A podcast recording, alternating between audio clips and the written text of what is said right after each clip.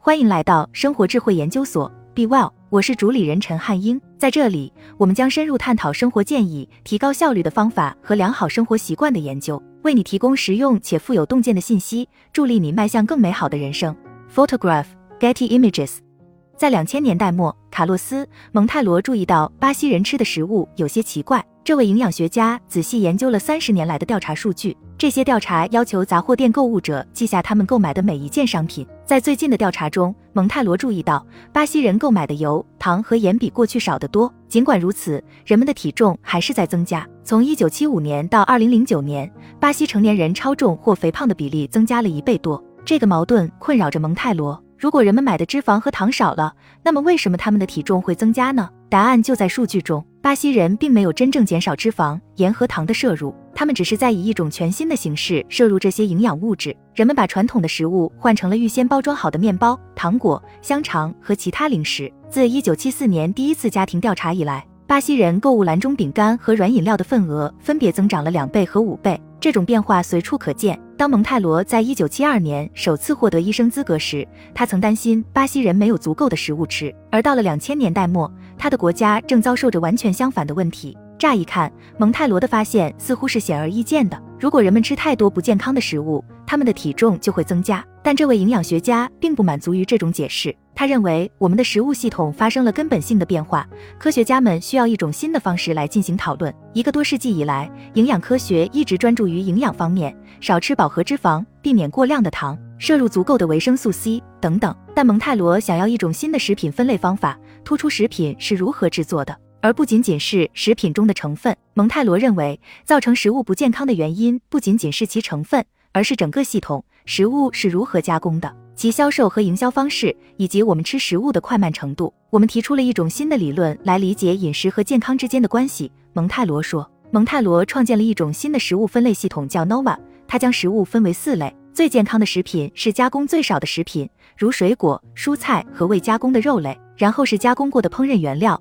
如油、黄油和糖；然后是加工食品，如腌制蔬菜、熏制肉类、新鲜出炉的面包和简单的奶酪。为了健康饮食，这些食物要谨慎食用。最后是超加工食品。一种食品被归为超加工食品的原因有很多，它可能经受过工业过程，如挤压、酯化、碳酸化、氢化、成型或预油炸。它可能含有旨在使食物更加美味的添加剂，也可能含有帮助食品在室温下保持稳定的防腐剂，或者它可能含有大量的脂肪、糖和盐。这些成分在天然食品中并不常见。蒙泰罗说，所有这些食品的共同点是，它们的设计都是为了取代新鲜烹制的菜肴，让你不断地回来吃更多。蒙泰罗说，从早餐到晚餐，每天你都在吃这些引诱你过度摄入的东西。超加工食品的概念自二零零九年首次提出以来，受到了极大的推崇。巴西、法国、以色列、厄瓜多尔和秘鲁都将 N O V A 列入了他们的饮食指南。无数的健康和饮食博客都在宣扬远离超加工食品的好处。远离超加工食品是肉食主义者和生素食主义者可以达成共识的一件事。有些人贬低超加工食品，但也有些人认为，如果不依靠加工食品，我们不可能养活数十亿人。超加工食品的概念激发了我们的想象力，然而我们对这些食物及其对我们身体的影响知之甚少。科学家们甚至无法就什么是超加工食品以及超加工食品为什么重要达成一致。只有一件事是肯定的，加工食品是我们生活的重要组成部分。打开我厨房的橱柜，你会发现方便面、薯片、饼干、罐头、糖果和谷物棒。这是一个超加工食品的世界，所有这些都是随时可以吃的，要么不需要提前准备，要么只需准备一小下就可以吃了。被方便食品所束缚的不只是我，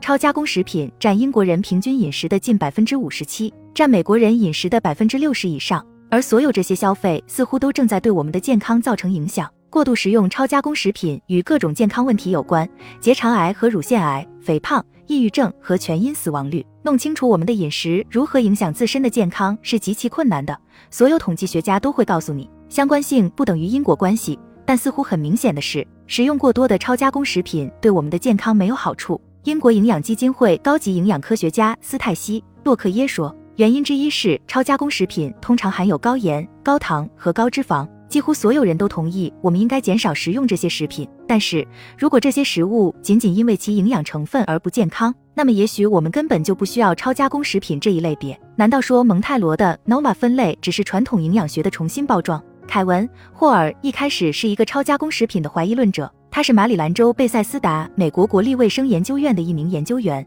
在那里他研究饮食如何影响体重和新陈代谢。他第一次听说 N O V A 分类是在二零一五年的一次会议上，当时一位巴西研究人员向他提到了这个系统。那位研究人员问他，营养素已经不重要了，你为什么还要关注它们呢？霍尔说，这种奇怪的思考食物的方式让我感到很震惊。他的整个职业生涯都在研究营养物质是如何影响人体的。他认为营养物质才是食物的本质，食物只不过是不同的营养包装方式罢了。尽管如此，霍尔还是对 N O V A 分类产生了足够的兴趣，于是他进行了第一个比较超加工和未加工饮食的随机对照试验。二零一九年，霍尔让二十名志愿者在贝塞斯达的一家临床研究医院待了两周，在那里他们只吃超加工食品或天然食品，然后在接下来的两周切换到另一种饮食方式。那些采用超加工饮食方式的人摄入了一些精选的食物，包括炸土豆、火鸡香肠、午餐肉和大量的柠檬水。遵循天然饮食方式的人则主要吃水果、蔬菜和未经加工的肉类。对于这两种饮食，霍尔及其研究人员都提供了两倍于正常量的食物，这样参与者就可以想吃多少就吃多少。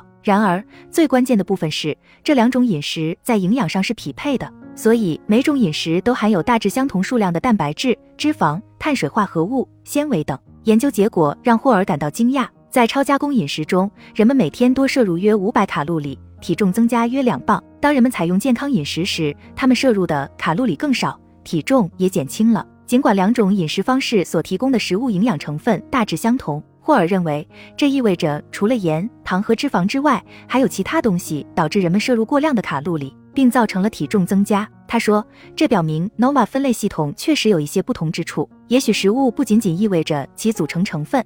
霍尔的研究明确指出了垃圾食品和卡路里摄入过量之间的联系，但不能告诉我们为什么采用超加工饮食的人吃得更多。在霍尔发表研究结果后，他收到了来自其他科学家的大量建议。一些人认为这是因为垃圾食品的卡路里密度更高，由于加工食品通常是油炸的，脂肪含量高，所以每克比天然食品含有更多的卡路里。也可能是因为人们在吃垃圾食品时吃得更快。在这项研究中，吃超加工食物的人比吃天然食物的人吃得快得多。其他科学家认为添加剂可能起了作用，或者垃圾食品改变了肠道微生物群，从而影响了卡路里摄入。一个很大的因素可能是超加工食品对我们的大脑产生的影响。亚历山德拉是弗吉尼亚理工学院弗拉林生物医学研究所的助理教授，研究垃圾食品如何与大脑奖励系统相互作用。迪费利西·安东尼奥说，我们对脂肪、糖和碳水化合物以及这些东西如何在肠道和大脑中发出信号了解的很多，但我们对超加工食品在改变这些信号中所起的作用知之甚少。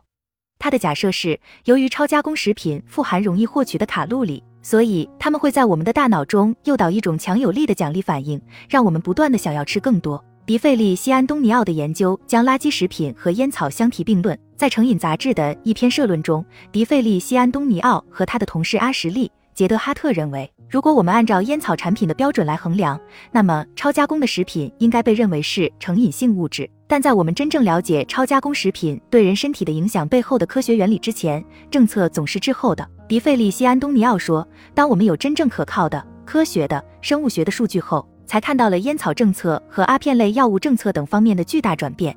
那么，卫生部门应该怎么做呢？巴西政府的指导方针建议人们完全避免超加工食品，而法国的指导方针则建议限制消费，但其他国家的指南根本没有提到超加工食品。二零二一年，英国政府委托撰写的一份独立报告提出了一系列针对超加工食品行业的改革措施。该报告建议对加工食品中使用的糖和盐进行征税，并要求大公司报告他们销售了多少不健康食品。然而，政府在一年后发表的回应基本上忽略了这些建议。在英国的官方营养指南中，唯一提到加工食品的是，人们每天食用的红肉或加工肉类不应超过七十克。虽然加工食品在我们饮食中的作用越来越受到关注，但公共机构的反应却很缓慢。斯坦福大学营养学家克里斯托弗·加德纳是美国膳食指南委员会的成员，也是美国心脏协会的成员。他说，对于这两家机构来说，加工食品是他们接下来必须解决的问题，因为公众对此非常感兴趣。我们还没有立场，但我们需要一个关于这个问题的立场。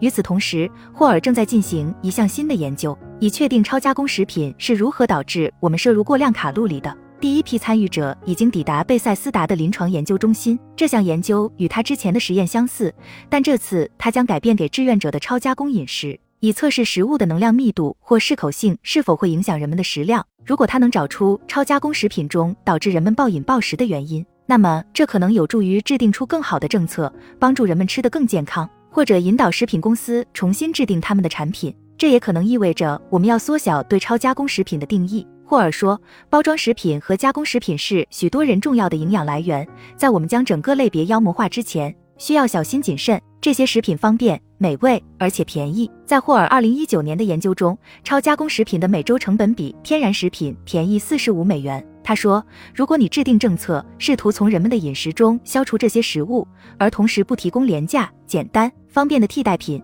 那么很多人将会因此而遭受负面影响。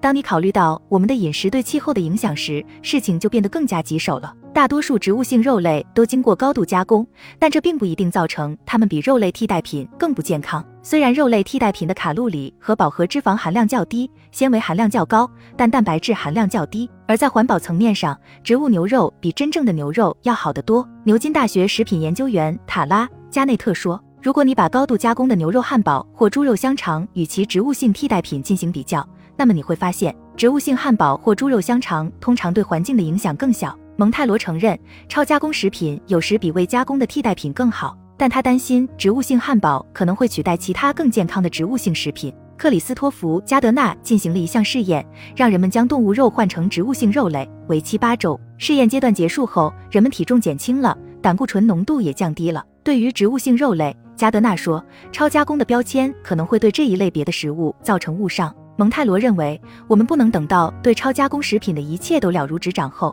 再由公共卫生机构采取行动。他说，这件事情非常复杂，要了解所有这些机制需要很多年，但是我们是否需要等到了解了这一切之后，才开始做一些事情来阻止负面影响的发生？目前，关于超加工食品的科学研究进展缓慢，但关于超加工食品的争论却比以往任何时候都更加激烈。好了，以上就是今天的分享，如果您有什么看法，欢迎在下方留言与我们交流分享，期待我们下次相遇。